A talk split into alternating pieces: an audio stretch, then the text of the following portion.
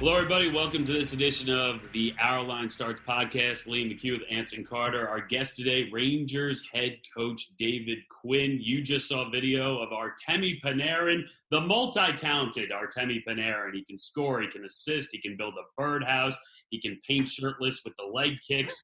We're going to talk all about how versatile and dynamic a weapon he is, clearly on and off the ice. But this got me thinking. I'm, I'm constantly interested, considering everything that is happening right now with hockey on pause. David, how exactly are people filling the time?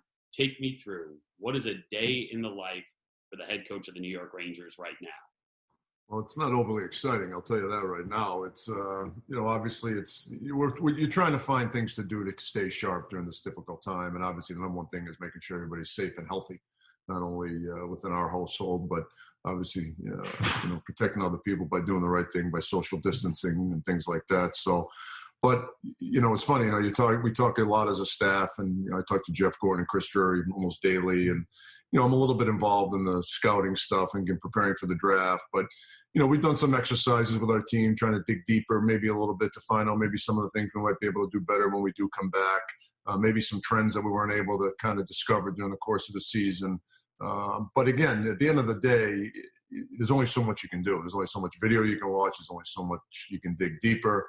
Uh, staying in touch with the players, making sure they're staying uh, ready uh, if we do get going again.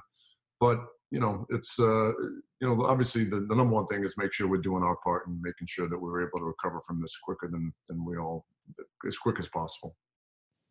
Okay, it's time to commit. 2024 is the year for prioritizing yourself. Begin your new smile journey with Byte, and you could start seeing results in just two to three weeks.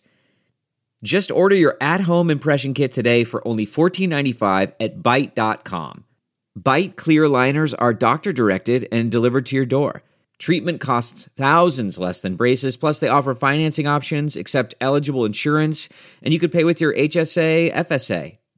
Get 80% off your impression kit when you use code WONDERY at Byte.com. That's B-Y-T-E dot com. Start your confidence journey today with Byte. Coach, all the players have their different training regimens these days. Seems like everyone has their own personal trainers. Uh, do you guys, as an organization, uh, set guidelines for your players right now? What they need to be doing training-wise to try to stay ready if we do resume playing anytime soon?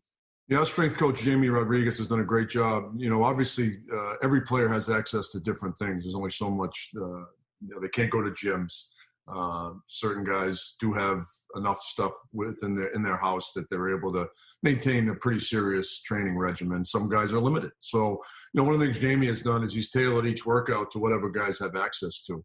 Uh, the thing that we've really touched on lately is the fact that if we do start up again, uh, the strength and conditioning is obviously a key component to all of this, but also making sure guys aren't putting themselves in a position where they're vulnerable to injury. And you know, so we've kind of done a few things from videos where, from a stretching standpoint for the hips and the groins, make sure that they're making sure that the, that they're staying st- stable and strong.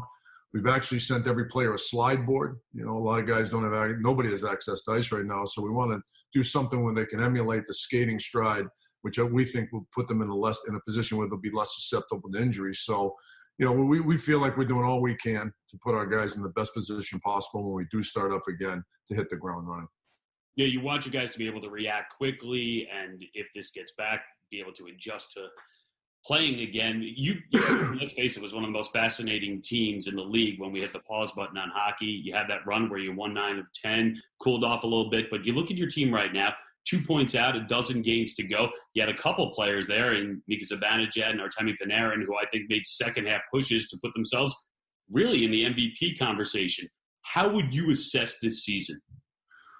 You know, our season was uh, one of uncertainty when it started. There just we just weren't sure what we had. There were so many new faces, there were so many new pieces, and we were young. We were very young, and you know, but I think internally there was a lot of optimism. You know, we knew we had a good core coming back. We thought the pieces that we added were going to supplement the core we had coming back.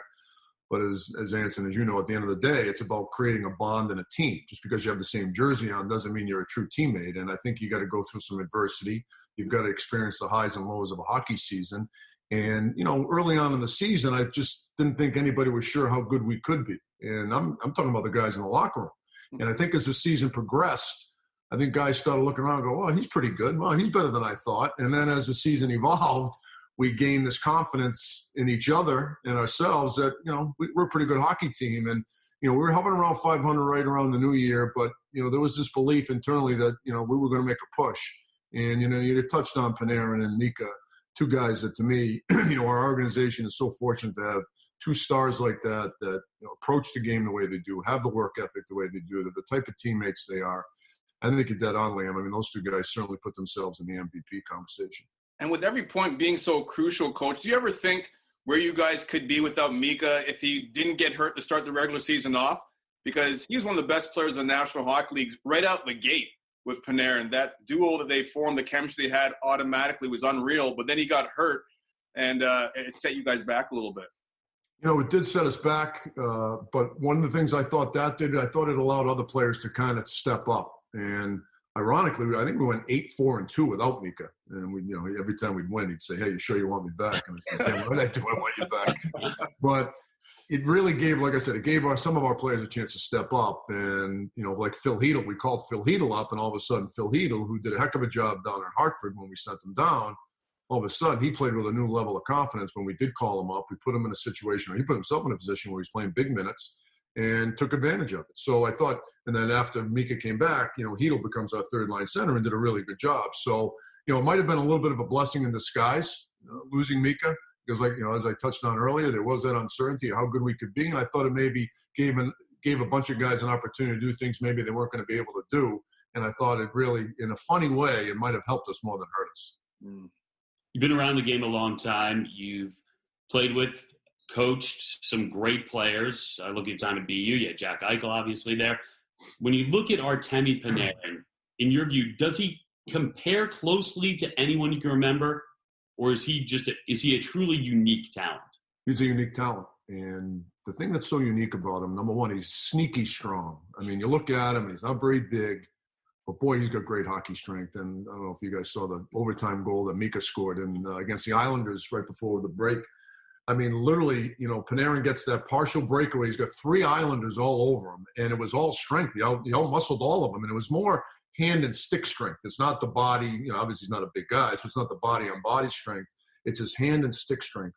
And he wins that battle, gets it to Mika, goal. But, you know, on top of the physical, you know, strengths that he has in his in his skill set, it's his mental skill set. I mean, this guy, you know, when you combine the physical talent that he has with his hockey IQ, you have a special player.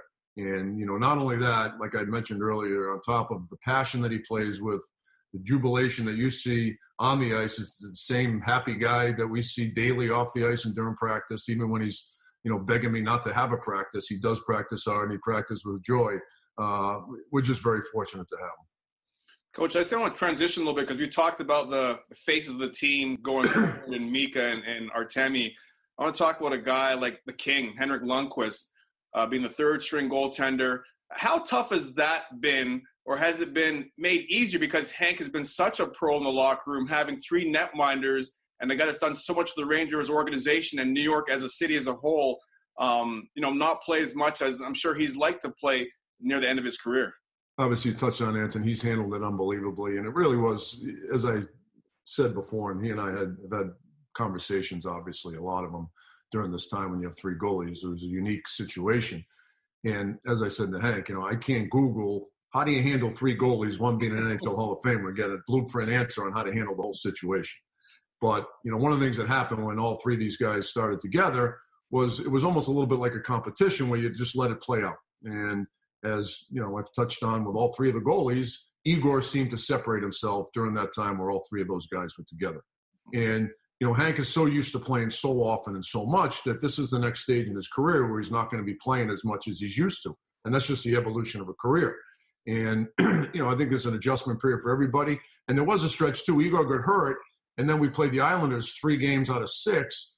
And Georgiev had had such success against the Islanders that he was the guy that was going to play against the Islanders. So it even looked a little bit worse than maybe it was. And, you know, it was, re- it was more a lot of things fell in line where there was a long stretch where Hank didn't play a lot. But at the end of the day, you know, when the three guys got together, Igor seemed to be the one to separate himself a little bit more than than the other two, and that's just how the whole thing unfolded. But you know, we've been very fortunate. All three of these guys have handled the hard situation very, very professionally, and no more so than Hank. How is Lundqvist with the younger goalies? Very good. I mean, you just watch him during the course of games, and the thing I loved, he was very involved. You know, during the course, uh, right before we ended up, and you know, the season before the season got, uh, came to a halt, you know, he was very involved, talking to the goalies, talking to guys in between periods. Um, you know, you know, a true teammate. You talked about not being able to Google how to handle a potential Hall of Fame netminder. You coached and had a lot of success at BU in Boston. right in the backyard is one of the probably the greatest coach in professional sports history, and Bill Belichick. Is there any sort of lessons you learned from watching him from afar and how he handled his guys, how you've applied to coaching the National Hockey League so far?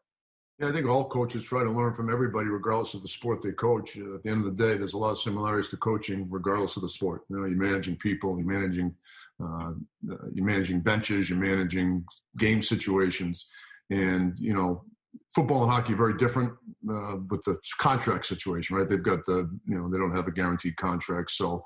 But the thing that you t- you just you know when you're when you're in the New England area and you and you're following the Patriots and you just the professionalism uh, the accountability piece, uh, day in and day out, you come with a workman-like mentality.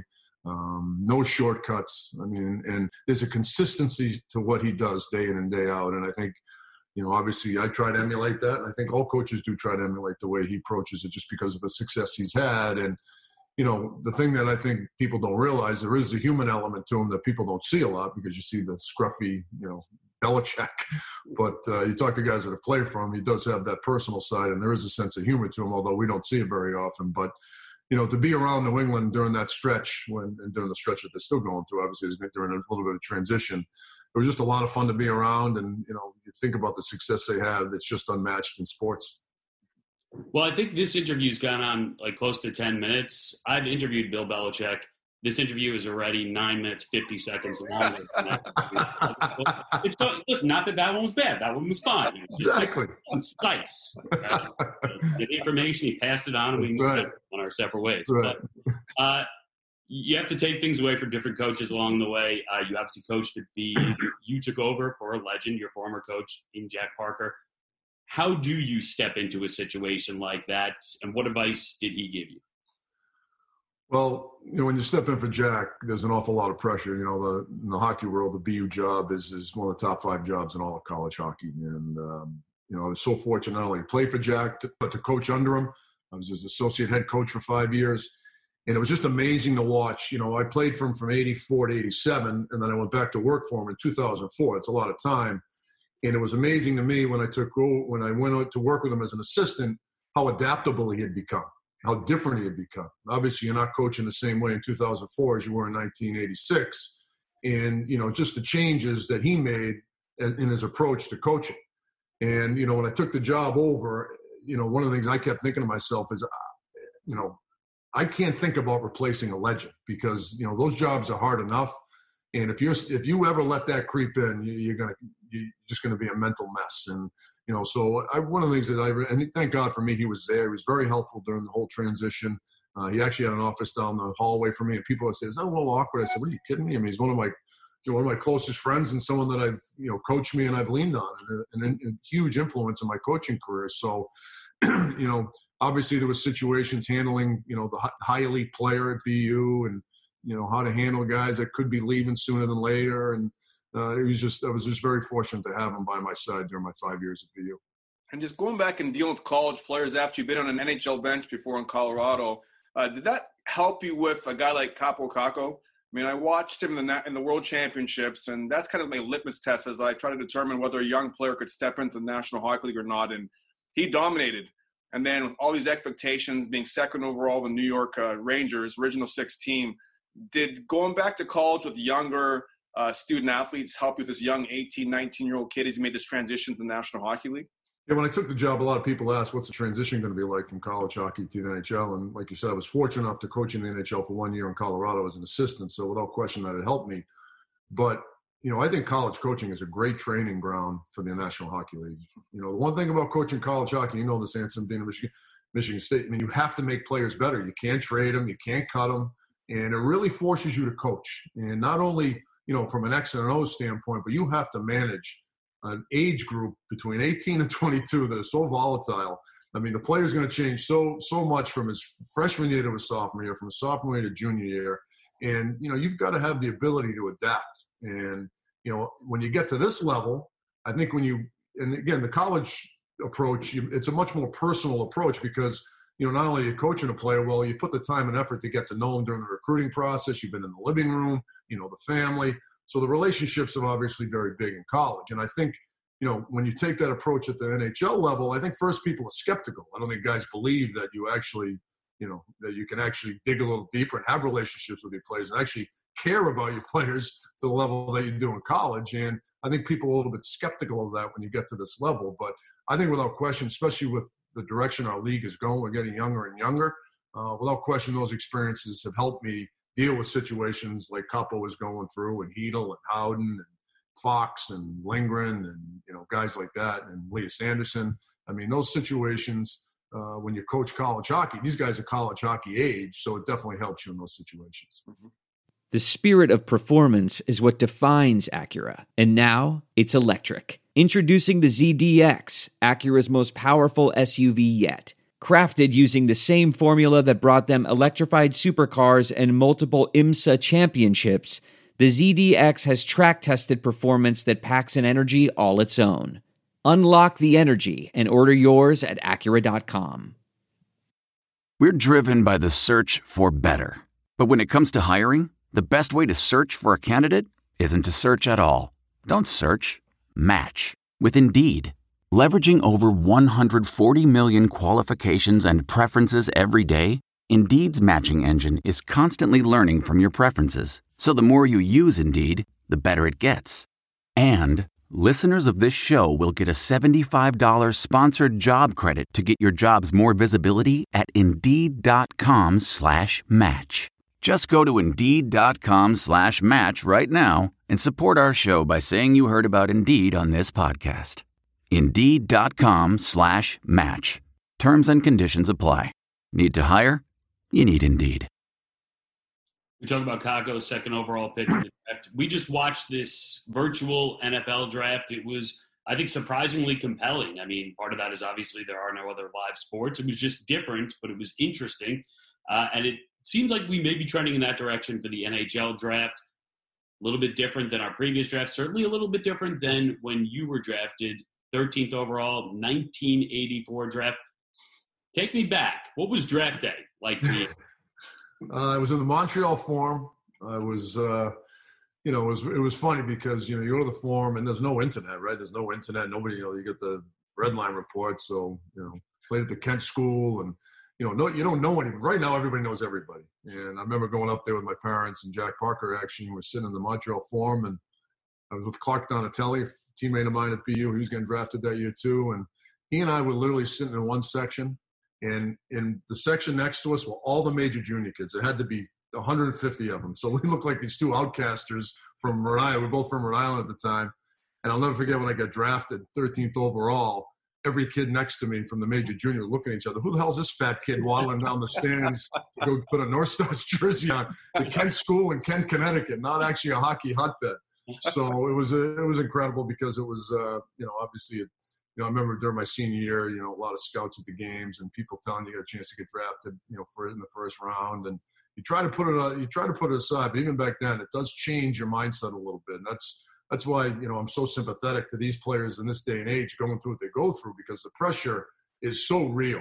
I mean, the computer and the internet, it really put a lot of added pressure on 18 year old kids and the expectations, a lot of things that are said and written about them uh, from people that really don't know a lot uh, affects these kids. And uh, you know, right or wrong, they read it, they believe it, and it affects them. And I get a lot of respect for these kids and the way they handle it because uh, they do a lot better job than I ever would in this day and age.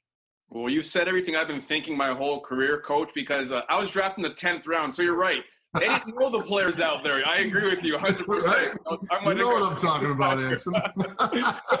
but take us down the draft floor because my draft year was actually in Montreal, too.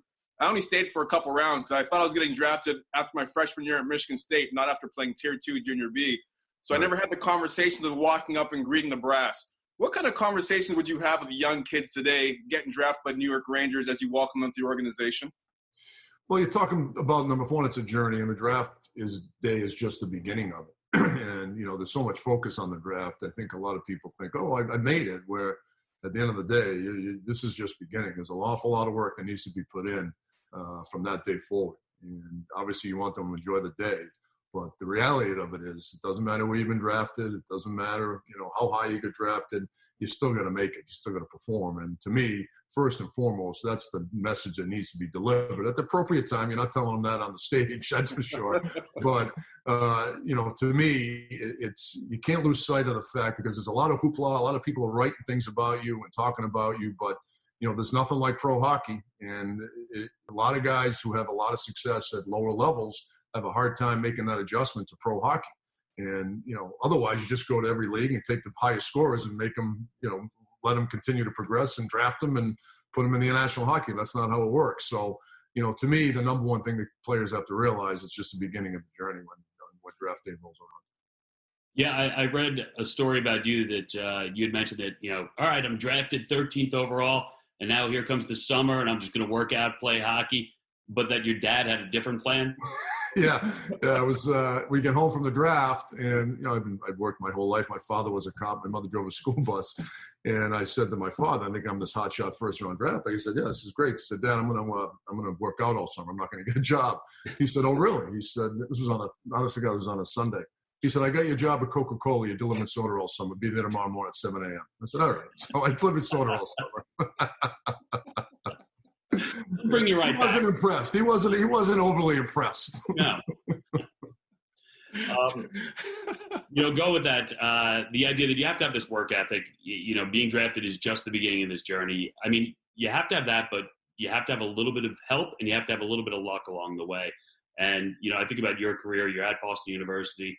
Uh, you're in the mix for to go to the play the Olympics, and uh, you're diagnosed with hemophilia and a rare form. Um, can you take us through what that moment was like? And then this is, you're a big athlete, you're young. I feel like you probably think you're indestructible. How do you deal with that? It's, it's really one of the reasons I got into coaching. And, you know, in 87, I've been invited to the Olympic Festival think Anson, you probably played. In, no, you didn't. You were Canadian. So uh, I got invited to the U.S. Olympic Festival. Hey, I'm dual. I'm a dual citizen. I'm a dual citizen. All right, all right. and you know, they invite 80 of the top Americans, and then they were going to whittle it down to 30, and then there was going to be a U.S. travel, you know, national team, and then the Olympics. And Dave Peterson was the head coach of the 88 Olympic team. I played for him on the 86 World Junior team, and you know, there was I felt good about my chances. And you know, three weeks before we were going there, I ended up playing a pickup basketball game, sprained my ankle, and uh, had all sorts of trouble and bleeding into my leg. And I got rushed to the hospital, and I had what they call compartment syndrome. And uh, I spent five weeks in the hospital. Uh, I knew my career was over at the time. And, uh, you know, it was a pretty difficult uh, situation, obviously, because you think, and I had actually found out I was a hemophiliac the year before. Um, in 1986, uh, when we got knocked out of the national tournament, the North Stars called me that next day and wanted to sign me. And but back then you couldn't sign an NHL contract and play in the Olympics. And I really wanted to play in the Asian Olympics, but I was kind of deciding what should I do? Should I come back to BU or, or should I, you know, turn pro? And the day after the season ended, our doctor said to me, David, I want you to get your blood checked. He said, well, every injury you've had here at BU has been, has been blood related. And uh, I just think something's up. And I almost didn't do it because I thought, well, I play hockey. Of course I get bruises and injuries and whatnot. But I ended up going, and uh, when I went in to talk to Jack about what my next move was, and I pretty much decided I was going to go back to BU, but I wanted to talk to Jack about what my next move was, and our doctor was standing there, and my test results had come back, and he told me that I was a hemophilia, and he's so me not knowing what hemophilia was, I said, well, what do I do? What pill do I take? And he said, no, there's no pill. He said, you've got to quit playing. And you want to talk about an eye opener? it was. Uh, but somehow, some way, I've signed a bunch of waivers, and my theory, my rationale was I'd been playing hockey. I played football in high school, uh, played all these sports my whole life, and if you know, I'm just going to get injured a little bit more and bruise a little bit longer, and you know, have to manage pain a little bit more. I'm going to keep playing. And uh, so I ended up playing my junior year at BU, and I ironically missed half the season with an internal thigh uh, bleed. Um, and so, you know, w- when I got that injury, I knew it was over. And uh, you know, I went through a difficult time. You know, you're 20 years old. You think you're gonna, you know, play in the Olympics and have a, you know, long career in the National Hockey League, and uh, that didn't happen. So I was trying to find my way, and then I was able to come back briefly uh, because uh, they were doing a, an experimental drug that I could take prophylactically that would raise my raise my clotting level. And then when I came back, I was going to give myself two years. I was 25 at the time. I hadn't played in five years. I weighed 245 pounds and it was not all muscle. So I had to get in great, I had to get in shape. Hadn't skated in a long time. And, you know, when I had surgery on my leg back in 87, I had lost some movement on my right foot. And, you know, I wasn't the skater that I was before it. So I gave myself two years. I didn't make it. And then I just got an incredible opportunity from Ben Smith, who recruited me to go to BU, uh, remained a longtime friend of mine. And, you know, he was looking for an assistant coach. And uh, that was my big, big break into coaching. But one of the main reasons I got into coaching, because when I was going through a difficult time, uh, you know, Jack Parker and Ben Smith and my high school coach, Larry Piatelli and Peter Bragdon, they were so helpful in helping me manage through a very, very difficult time on top of my family, obviously. And I just thought to myself, you know, if I could ever have that opportunity, have that type of impact on somebody, what a cool experience that would be. And it just drew me to coaching. What's kept that fire burning for you? Because being a coach is one of the hardest professions ever. It's I mean, it's, I think it's even harder than being a player because sometimes with a player, you get traded, get sent down, but you can't get fired. But with a National Hockey League coach, you can get fired the drop of a hat. What is it that gets you out of bed every single day and, and keeps that fire burning for Coach Quinn um, on a daily basis? I'm very fortunate. I've been able to coach a lot of different levels, and people ask me, "What's it like coaching the New York Rangers?" And uh, you know, daily. And there's not a moment, day that goes by. At some point, I go, "I can't believe I'm coaching the bleep in New York Rangers," you know. and but that being said, and I can honestly say this, it feels no different once I start coaching and I start doing what I'm supposed to do than it did when I was coaching at BU, than when I was an assistant in Colorado, head coach in the American League, U.S. national program. I mean, really, it's just, you know, your responsibilities are the same. You just need to manage the people differently. And I tell everyone, I mean, the same things I was coaching in Ann Arbor, you know, begging our players to do certain things. I'm asking the NHL guys to do the same thing. Now, they don't make the mistakes as often, but it's just reiterating the basics of the game. And obviously, there are other things structurally that we do way different than we do at lower levels. But it, there's really not it's really not much different. It's just you know you just put yourself in a mindset as a coach that I have a responsibility to the players to make them the best player they need to be. And if you can do that with all your players and have that mindset and make everybody a little bit better, collectively, you're going to have a much better hockey team. And uh, I, I guess that's what drives me. And you have that experience dealing with adversity as a player, making decisions, moving on. And now you get to do that as a head coach. You get to help other people deal with that. And, you know, go back to your time at BU, 2015 NCAA title game against Providence, up 3 2 in that game, third period. And then did we lose that game? I don't remember. I know, yeah. I'm bringing up all the happy memories right now. Uh, yeah, it's been a great interview. Yeah. First and last Zoom call between us. No, no, no listen, you, you get that puck that uh, seemingly innocuously goes towards Matt O'Connor in goal. He thinks he's got it in his glove. It drops between his legs, goes in, ties the game, and ultimately you lose that four to three. And now, after the game, you have to deal with the team and you have to deal with Matt O'Connor. What do you talk about? How do you handle that situation? Yeah, I'm getting goosebumps as you're talking about because really, I remember walking off the bench and I'm thinking, what am I going to say to these kids? You know, you, you know, I'm not even thinking about the loss. Uh, you just, it was a truly a magical year in so many ways. I mean, you talk about a true team and players loving each other and feeling that feeling, Anson. I'm sure you've been on those teams, that it factor, and everything was in place. And you know, and all I could think about was poor Matt O'Connor. And you know, he actually came out. Uh, he came out before I even got in there, and he was had his mask on. He was sobbing, and saying that I let you down, I let you down, and I just said, "There's not a go- another goal in the world I'd rather have in net than you. You know, we wouldn't be here without you." And just a really emotional time for everybody. And uh, you know, it's just you're more worried about the players and the kids and how they're going to react. And you know, there's really not much you can say at that point to make anybody feel any better. And uh, but the way that the guys rallied around each other and rallied around Matt, it was, what didn't surprise me because it was one of the reasons why we were able to go so far and came so close to winning a national championship. And you know, to me, that's really the challenge of coaching. I mean, to me, that's put you in a situation where you better have your big boy boots on as a coach and you know know how to handle a situation like that. And I was very fortunate to have a great staff to help help us all through it all. And uh, you know, it was uh, still a special, special night in a lot of ways and a special season, but you know, uh, something that we all will never forget. That's for sure. Do you see any current players you're coaching right now as guys that might catch that coaching bud bug? I mean, I see some guys coaching NHL now that I played with. Like perfect example is Craig Berube, and I was like, I never expected Chief to be a coach ever. right, right, right. Stanley Cup winning coach. Uh, any guys that you could think of, like off top of your head, that you're like, mm, maybe this guy could coach? Yeah, Berube's highlight tape doesn't exactly scream. I know it. I know it. Although fear is a great motivating factor. That's true.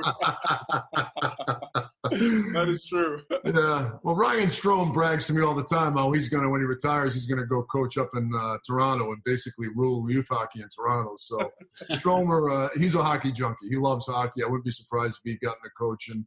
Uh, Mika, well, Panarin's flat out told me he's never coaching, so I don't have to worry about, no one has to worry about that.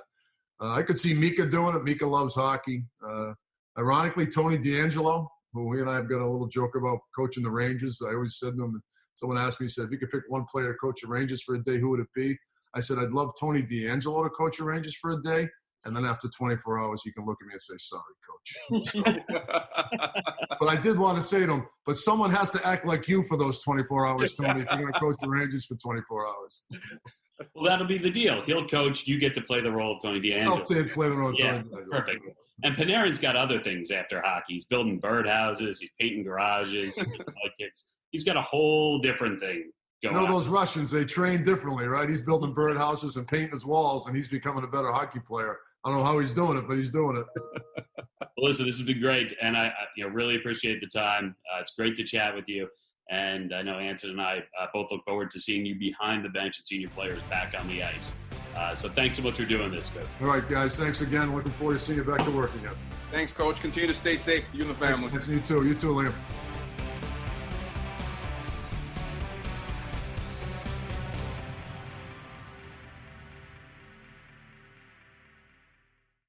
Save on Cox Internet when you add Cox Mobile and get fiber powered internet at home and unbeatable 5G reliability on the go.